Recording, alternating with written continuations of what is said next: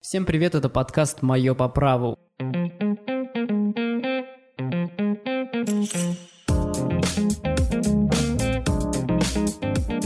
Всем привет, с вами Мегабайт. Сегодня наша тема – важность защиты интеллектуальной собственности в стартапах. Наш сегодняшний спикер Иван Мелехов, юрист Moscow Digital School. Вань, привет. Да, привет, хорошего дня. Хорошего дня и тебе. Давай начнем тогда с наших вопросов сразу. Допустим, у меня есть стартап – что делать, чтобы его не скопировали? И что делать, если его уже скопировали, к сожалению? Да, это, наверное, самый такой первый вопрос, который все всегда задают. Тут стоит сразу же начать из истоков, что в первую очередь стартап под собой понимает как начальный уровень предпринимательства, который планирует в дальнейшем развивать, искать инвесторов, становиться большим масштабным бизнесом, но Сейчас это принято вкладывать в слово стартап какую-то технологическую частичку, например, крутое программное обеспечение, классное изобретение или что-либо похожее с этим. В целом, возможных продуктов в стартапах большое количество, и в связи с этим нет какого-то четкого общего правила, как мы будем защищать стартап. Нет такого, что несколько разных стартапов будут идти по одному пути. В зависимости от того, что они создают, к чему они хотят прийти, они выбирают там свой какой-то путь. Есть какие-то общие моменты, такие как НДА, то есть соглашение о неразглашении. Он поможет хоть в какой-то степени на первых самых этапах, шагах нам защитить э, наши идеи, чтобы они не вышли хотя бы за круг тех э, людей, которые принимают в этой разработке участие. А уже в дальнейшем, когда мы собираемся расти, мы начинаем использовать различные механизмы защиты интеллектуальной собственности, Потому что если мы, например, делаем программное обеспечение, мы будем его защищать там, через нормы авторского права, смежного права. Если мы хотим э, защитить какое-то какое изобретение, мы будем использовать уже нормы патентного права, те механизмы, которые нам предоставляют для конкретного объекта. Хорошо, тогда сразу следующий вопрос. Что нужно регистрировать при запуске стартапа? Товарный знак, код сайта, модель, там, чертежи, технологии, что-то из этого? Если говорить о какой-то конкретной регистрации, то в первую очередь стоит э, выделить в целом все там существующие объекты интеллектуальной собственности, большой список, какая-то часть из них подлежит регистрации, какой-то не подлежит. В первую очередь зарегистрировать мы можем патент, точнее объекты, которые относятся к патентному праву, это изобретение, промышленный образец и полезная модель. Но опять же, есть некоторые нюансы. Мы, например, там сходу не можем пойти и зарегистрировать. Мы там не собрались в подвале в каком-нибудь, а в этом гараже, да, типичная история гаражей. Мы не собрались в гараже и там придумали делать какую-то технологическую одежду которая очень классно работает, никто еще раньше такой одежды не придумал. Мы не придем с идеей и скажем, вот мы хотим идею, мы хотим зарегистрировать. Так не получится. Нам надо полноценно разработать эту одежду, понять, как она будет работать, что будет в ней использоваться, после чего, когда мы там сделаем уже какой-то, не знаю, предварительный макет, протестим его, поймем, что надо доработать, когда у нас уже есть полноценный продукт, с этим продуктом можем пойти и получить патент, то есть зарегистрировать его. Если мы говорим о других объектах, которые регистрируются, это там средства индивидуализации. Средства индивидуализации на первых этапах тоже не особо имеет смысл регистрировать, поскольку они все направлены в первую очередь на коммерческую деятельность, на то, чтобы создать необходимый бренд. И когда у вас еще нет продукта, о бренде можно и не задумываться, предполагаю. Плюс часть из них, точнее даже большая часть из них, доступна в регистрации только юридическим лицам, и без такого юридического лица зарегистрировать вы не сможете. Есть, э, скажем так, косвенные регистрации, когда объект авторского права мы можем зарегистрировать. Это не обязательно для их защиты, но это может помочь нам в дальнейшем. Например, мы там можем в реестре зарегистрировать ПО, он нам даст выписку, условно у нас появляется официальная бумажка, что это ПО принадлежит нам, мы его там таким-то числом зарегистрировали, вот оно есть, оно наше. И в случае каких-то споров это весомое доказательство. Или же там, пройти какую-нибудь процедуру депонирования других объектов интеллектуальной собственности в рамках авторского права. Я не знаю, мы там придумали какой-нибудь классный текст, который нам нужен, там, литературное произведение. Оно само по себе уже защищается, но мы можем сделать дополнительный шаг для, для защиты и пойти в нотариус или использовать какой-то либо сервис, сейчас их достаточно много, чтобы пойти туда, загрузить наш текст, задепонировать его, скажем так, заархивировать, чтобы в дальнейшем, опять же, в случае каких-то прений и разногласий мы можем показать выписку, смотрите, мы тогда-то это сделали, мы первые, это наше. Вот. Так, хорошо. А разница между патентом, товарным знаком, авторским правом и ноу-хау, вот эти четыре понятия, которые вроде как и одинаковые, а вроде как и абсолютно разные. В чем разница? Сейчас нам Гражданский кодекс предоставляет достаточно большое количество различных объектов интеллектуальной собственности, большую часть, наверное, я говорил о них ранее, приводил их пример, и они разделены на такие три э, больших ячейки. Это объекты авторского права и смежных прав, например, литературные произведения, программное обеспечение, художественные произведения, исполнение, фонограммы, аудиовизуальные произведения. В общем, все, что так или иначе связано с творческой частью. Есть результаты научно-технического творчества, тоже, скажем так, это уже объекты патентного права, в них в большую часть входят изобретения, полезные модели, промышленные образцы, там, сорта растений, породы животных и что-то схожее с этим. Но это основной список, самый главный. И средства индивидуализации, товарные знаки, графическое указание, место происхождения товара, фирменные наименования. Суть заключается в том, что каждый из этих объектов, в зависимости от того, к чему он относится, защищается немножко по-разному. В принципе, какую-то такую общую базу их различий мы заложили ранее, когда отвечал на предыдущие вопросы. Какие-то из этих объектов более легкие в плане защиты, и в них ты тратишь меньше времени, ресурсов для их защиты, например, объекты авторского права, потому что они начинают там защищаться с момента создания. Ты там книжку написал, у тебя уже автоматически защищается. Тебе нет необходимости прилагать каких-то еще действий. Ты их можешь сделать, опять же, как мы говорим, депонирование, но в целом это не, не столь необходимо. В отличие от изобретений, ой, в отличие от э, объектов патентного права или средств индивидуализации, где регистрация – это необходимый путь для получения защиты того или иного. И в рамках как раз-таки стартапов, где большое количество изобретений происходит, технологических открытий, очень важно понимать, как работают именно механизмы патентного права, чтобы не оказаться потом у разбитого корыта и не потерять свою разработку. В том числе многие стартапы в первую очередь выходят из э, небольшого сбора людей, которые между собой просто коммуницируют на протяжении энного времени, понимают, что создают что-то крутое, и уже впоследствии обличают это в какую-то юридическую форму и придают этому больше серьезности на таких первых этапах очень э, может помочь NDA, потому что, как говорилось ранее, вы не сможете на первых этапах защитить некоторые объекты интеллектуальной собственности. Если мы говорим об NDA, то есть соглашение о неразглашении, это такая бумажечка, в которой мы прописываем, какую информацию мы хотим отнести конфиденциальной, которую мы не будем рассказывать, кому-то передавать, где-то публиковать. Она будет храниться только в рамках наших лиц, которые есть например, мы хотим с тобой сделать крутую тарелку для подогревания еды автоматическую, и вот там есть я, ты, еще один человек. Мы все вместе это обдумаем, между собой подписываем э, это NDA, и все. И оно не должно выйти за эти рамки. Если оно выходит за нас троих, кто-то из нас кому-то это рассказывает, то наступает момент ответственности, когда мы можем попасть на деньги или еще там, ну, в основном это денежные компенсации, потому что по-другому ты человек, наверное, ничем не обяжешь в таких стартапах небольших. Из-за этого на первых этапах это, наверное, очень важная штука, про которую не стоит забывать. Еще очень часто говорят про секреты производства-ноу-хау. Есть одна проблема, что секрет производства, он подпадает под коммерческую тайну. Точнее, нет, не, неверно говорю, есть отдельный секрет производства, скажем так. Это может быть та информация, которая не разглашена. Если эта информация не разглашена, чем-то похоже на механизм NDA, только в рамках деятельности уже фирмы полноценно. Если это, эту информацию мы не разглашаем, она является конфиденциальной, она там, является ноу-хау. В этом есть смысл, но опять же, это имеет смысл только если у вас, например, какой-нибудь классный повар готовит классную еду, и рецепт никто не должен знать. Потому что если кто-то знает рецепт, он его может повторить и сделать точно такую же вкусную штуку. Вот всегда в пример приводят Кока-Колу и рецепт. Получить патент или как-либо по-другому защитить рецепт мы не сможем. Из-за этого используют вот эти механизмы, но не всегда логично и правильно их использовать, потому что это трудозатратно, необходимо ввести там режим коммерческой тайны, например. Не все это делают. В общем, это делается тогда, когда это в действительности необходимо. И во многих стартапах, я думаю, это неприменимо. Окей, возьмем опять же тот пример с тарелкой, которая сама разогревает еду. На каком этапе развития нам нужно подать заявку на патент для этой тарелки? Угу. Опять же, вот упоминал ранее немного. Когда мы просто собрались, придумали идею, мы не сможем пойти с этой идеей и зарегистрировать ее нам необходимо там провести какие-то минима... даже не минимальные, а полноценные тесты этой тарелки, понять, как она работает, понять, как ее допилить, чтобы уже готовый, с готовым результатом его расписать с необходимыми там бумажками, документами, прийти в Роспатент.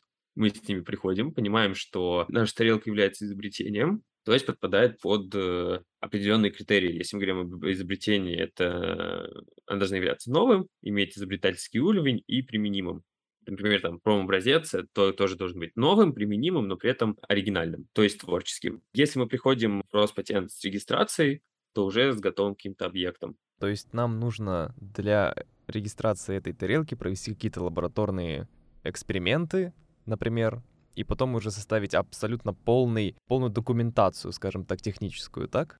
Не обязательно прям полную техническую документацию. Тут есть один момент, то, что во многих компаниях есть э, патентные отделы, которые вместе с разработчиками заполняют все эти необходимые документы для регистрации патента потому что вы должны очень четко его описать. Зачастую люди могут неверно описать изобретение, на фоне чего могут разгораться огромные споры, когда другой, не знаю, другая компания или еще кто-то видит какой-то косяк в вашем патенте и использует его в своих целях, создает идентичный товар, но вы не сможете, точнее, идентичное изобретение, копируют его, но меняют какую-нибудь одну штучку внутри этого изобретения. И вы думаете, опа, они копируют наше изобретение, пойдем подадим на них в суд. Они совсем, не, будем говорить что, идете в суд, а суд вам говорит, ну у вас вот патентная документация, не будем просто укореняться в сложные слова, которые там используются, чтобы никого не сбить с толку, написано, не знаю, там шайбочка, а у них винтик, и все, и вы теряете защиту.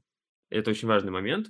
А также это очень дорогостоящее. У вас не получится сделать одну тарелку, которая будет работать неполноценно, вы это понимаете, но уже зарегистрировали. Идете, делаете еще одну тарелку. Опять же, по сравнению с там, старой тарелкой вы должны допилить, чтобы она уже была, э, сохраняла все эти критерии способности. Вы приходите с новой тарелкой, вы еще ее регистрируете, понимаете, что она тоже не так работает, как вы хотите. Ну, это не лучший вариант. Когда у вас уже есть полноценно продукт, который работает, который продаете, и все с ним окей, тогда вы идете и регистрируете его. Точнее, не обязательно его еще продавать, это ошибочно я сказал. Ну, к тому, что он уже готов и полноценно функционирует, и вместе с ребятами, которые придумали эту тарелку, и очень желательно с с патентным инженером, который понимает, как лучше что написать, исправить формулировку технических работников, чтобы наверняка была полноценная защита, вы приходите и подаете все документы. Так, допустим, мы провели там лабораторные эксперименты, тарелка разогревает макарошки, все прекрасно, все хорошо. Составили там всякие вот эти вот документы, пошли такие в Роспатент, и тут вопрос.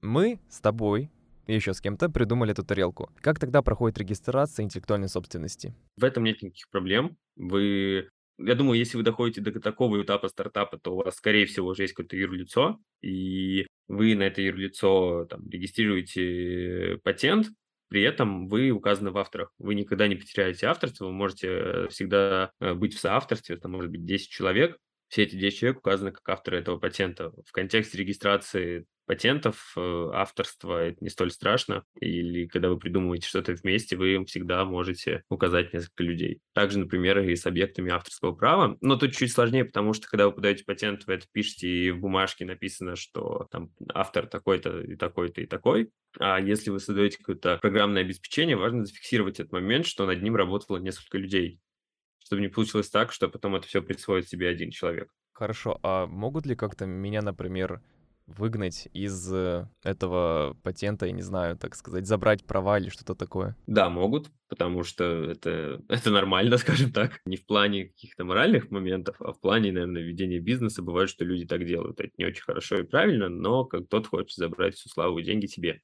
Опять же, вы, скорее всего, к этому моменту, когда вы так далеко зайдете, у вас уже будет юрлицо. В этом юрлице, когда вы будете его открывать, вне зависимости от правовой формы, вы, скорее всего, договоритесь о чем-то. У вас там может быть договор, условия в уставе, не знаю, вы там можете быть, э, владеть частями капитала общества. Это не столь страшно. Но просто стоит предусмотреть заранее возможные документы, какие-то соглашения между сторонами, которые работают над этим стартапом. Хорошо. Бизнес-модели, инструкции, регламенты, чек-листы, скрипты, оферы и все остальное, что относится к этой тарелке, является ли это объектом авторского права? Если сходу сказать, то можно сказать да. А если не сходу? Является, если это формируется как литературное произведение. Скорее всего, это формируется, мы там пишем какую-то инструкцию, это какой-то текст, этот текст кто-то придумал, само собой, это будет объектом авторского права, это литературное произведение. Но смысл такого литературного произведения крайне мал, потому что те же бизнес-модели. Бизнес-модели обычно их там большое количество, они известны всем, и они скорее подразумевают под собой какие-то процессы ведения бизнеса. Процессы ведения бизнеса защитить мы не сможем, если только, опять же, это не ноу-хау, там, секрет производства, который мы чтим, храним, у нас какие-то там супер идеи продаж есть, мы натренировали своих менеджеров по продажам специальным методикам, которые разработаны в нашей компании, эти методики никуда не выходят, тогда да. Но будет ли это делать стартап? Очень вряд ли. Э, вводить там положение коммерческой тайны, следить, чтобы эти методики никуда не передавались.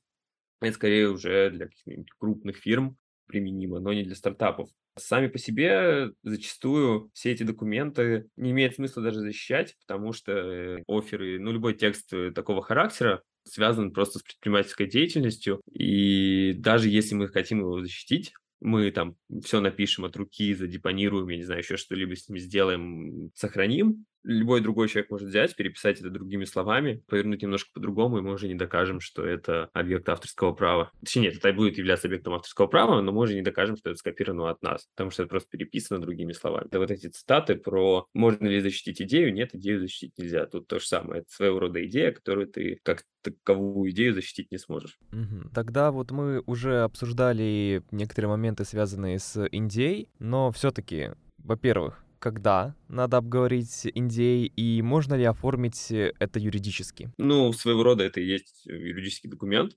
соглашение. Оформлять его имеет смысл, когда вы понимаете, что то, чем вы занимаетесь, начинает быть серьезным. Когда вы не просто собираетесь по вечерам после учебы, после работы с мыслями о том, что вот было бы круто сделать вот это когда у вас начинается над этим работа, вы понимаете, что вы проделали или в дальнейшем проделаете большой объем работы, что эта работа будет э, очень ценна для вас, и очень нежелательно, чтобы она куда-то уходила, чтобы она вся осталась у вас, а не так, что вы сидите и потеете над каким-нибудь крутым программным обеспечением, сделать крутой код, э, запустить классное приложение, ссоритесь между собой, другой человек уходит э, к другим знакомым, и там у них больше мощностей, больше людей, и они через неделю выкатывают очень схожее с вашим приложением, и вы грустные, без ничего сидите дома. А так, э, именно вот в этот момент когда все это начинает набирать серьезный уровень, стоит задуматься о том, что будет, если кто-то из вас уйдет или кому-то сольет э, даже случайно какую-то информацию. Потому что вы заключаете это соглашение между собой, у каждого появляются обязанности и права, он начинает ответственнее относиться к информации, которую он делает. Были, кстати, случаи, когда люди делали что-то похожее, Например, а, с изобретениями. Это как раз-таки история об Индии, наверное, и о новизне, и возможности регистрации патента, что он должен быть новый. И как-то раз была история, когда люди планировали зарегистрировать патент, сделать классным, очень долго над ним работали, а кто-то из них где-то в ВК на стене там 10 лет назад э, что-то расписал, кто-то сделал что-то похожее, в итоге у них ничего не получилось зарегистрировать. Ну, точнее, можно было это зарегистрировать, но уже чуть-чуть другими путями, немножко менять э, текст документации, там долгая история, очень смешная. Из-за этого лучше меньше говорить как-то. Деньги любят тишину здесь также. А само под собой это обычное соглашение, в котором расписываются права и обязанности сторон, какие-то основы вот этой конфиденциальной информации, что к ней относится, кому в какие моменты мы можем ее распространять и какие-то там такие типовые обычные требования. Следующий вопрос. Как осуществить переход прав от подрядчиков? Важный момент, потому что зачастую ты не можешь исключительно своими силами создать необходимый тебе продукт. Например, вы классные программисты, но дизайнера у вас нет. У вас есть какой-нибудь знакомый дизайнер, который будет это делать, но будет делать только за деньги. И не входить там в ваш стартап никак, ну или вы не хотите ему это предлагать. В принципе, ничего сложного здесь нет. Стоит э, понять, что не надо это делать без, опять же, бумажек каких-либо.